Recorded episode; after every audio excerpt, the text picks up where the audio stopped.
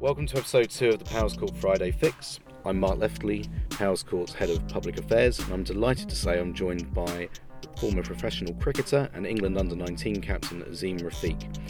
Azeem has been a client of ours for around a year and a half, um, and we've been with him as he's exposed the nasty racism that's the underbelly of uh, the beautiful game of cricket.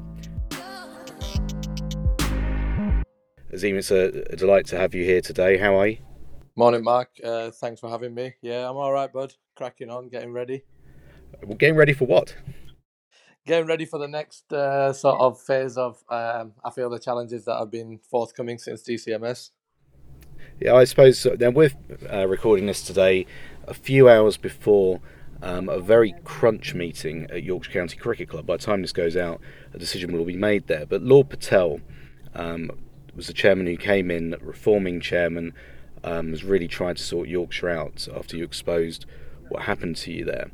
This time tomorrow morning, when this goes out, we will know whether the club members have re- accepted a number of reforms, such as having independent non-executive directors to hold the club to account.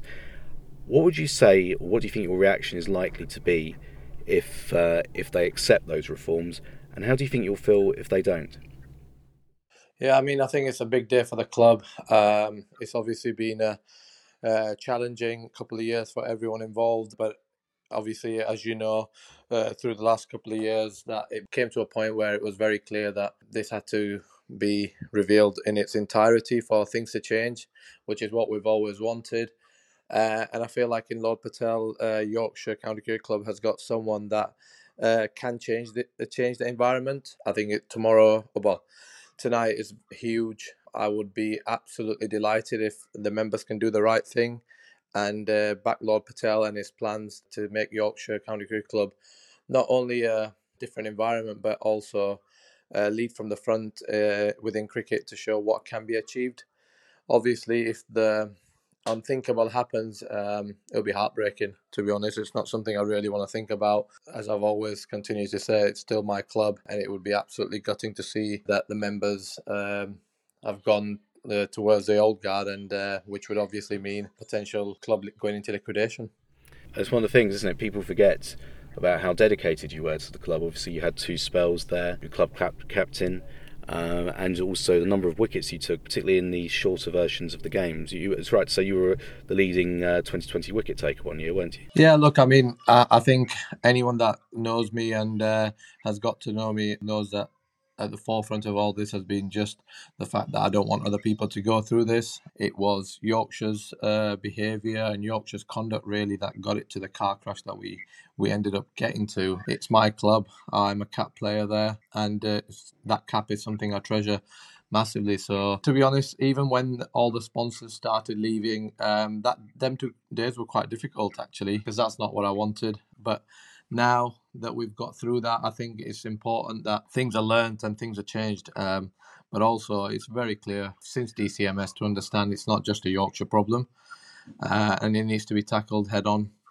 Now, you've been identified by P R Week as one of uh, one of the great communicators in the country um, after the previous sort of year or so. Um, I suppose, from your point of view, it's probably something you hadn't had a lot of experience of until a couple of years ago. What did you learn about communications uh, during the uh, that difficult year in twenty twenty-one?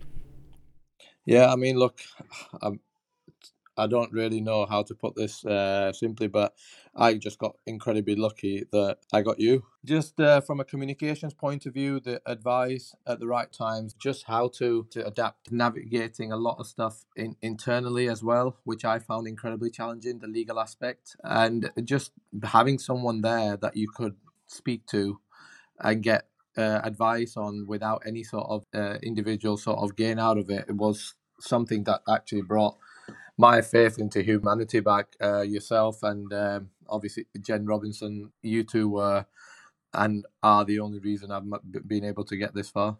So Jen Robinson is um, a prominent barrister at, at Doughty Chambers, who we've worked with before uh, for Amber Heard on the Uh, Johnny Depp versus the Sun trial a couple of years ago. And Azeem, obviously, I know the pressures you've been under and the stresses you've been under. How are you feeling right now? Because your mental health has come under a lot of strain. Yeah, um, I've struggled at times. I found certain days and certain weeks very, very challenging. But at the minute, I'm feeling positive about tonight. I feel like Yorkshire's got a really good chance to show what can be achieved moving forward. But there's a hell of a long way to go. And uh, as I've said, I'm, I feel like I've been handed a responsibility. And um, no matter what cost it comes at, I feel like I want to feel fulfilled that to the best of my ability. And like I said, this there's challenges, always is, but I think I've, I'm developing a, a thick skin uh, with it and learning as I go on.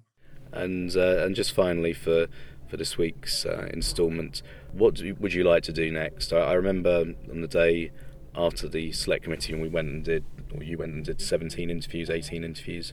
And I remember Michelle Hussein at the Today Programme asking you, at the moment you've got your fish and chip shop, and I, I know you like your fish and chip shop, but that sort of cleaning out deep fat fries, that wasn't really what you would have envisaged as you were a young kid on either the streets of Karachi or Barnsley uh, bowling. Yeah, I mean, look, uh, my my two passions within the game itself uh, were coaching and media broadcast. When the time is right, I would love to. I would love to get back into that. Um, currently, I'm trying to make sure that... Um, The, the little platform that I've been given is uh, utilised to make sure that change does come, and not just within cricket. So I've been lucky enough to done a few events with uh, top corporates uh, because they've got the power to change the dial in this. So I want to try and help them work out better practices and understand from a victim's point of view or someone who suffers point of view how certain behaviours can have a real impact. So yeah, if in the short term I can continue to do that, I'll be delighted. But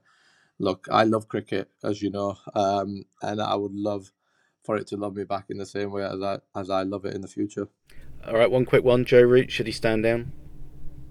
I, I'd rather he just became the uh, best batsman England's ever had than continue with the stress of captaincy. It's pretty clear um, he struggled a little bit uh, tactically, in my opinion, and um, I think it's time that this team needs a different uh, direction and a different sort of personality. As good a bloke as he is, I think uh, this team needs a little bit more, little bit more sort of straight talking uh, personality as a captain. Who is that, Azeem? Who should be captain? Well, I mean, I, I know left field, but I, I've one I can't understand how James Vince is not in the England team. For me, he is one of the best batters in the country, and one of uh, in with the world as well. Uh, he goes around the T twenty leagues, and he's he's technically great.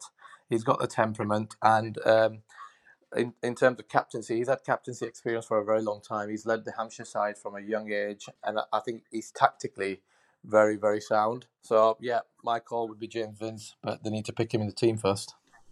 Thank you very much, Azeem. To our listeners, I should say that um, we've said it before, Azeem would probably have James Vince captaining an all-time uh, World eleven ahead of Don Bradman. He is James Vince's biggest fan. Thanks again for listening to our second episode of uh, Powerscourt's Friday Fix, and uh, Azeem, thank you again for joining us. Thanks, Mark.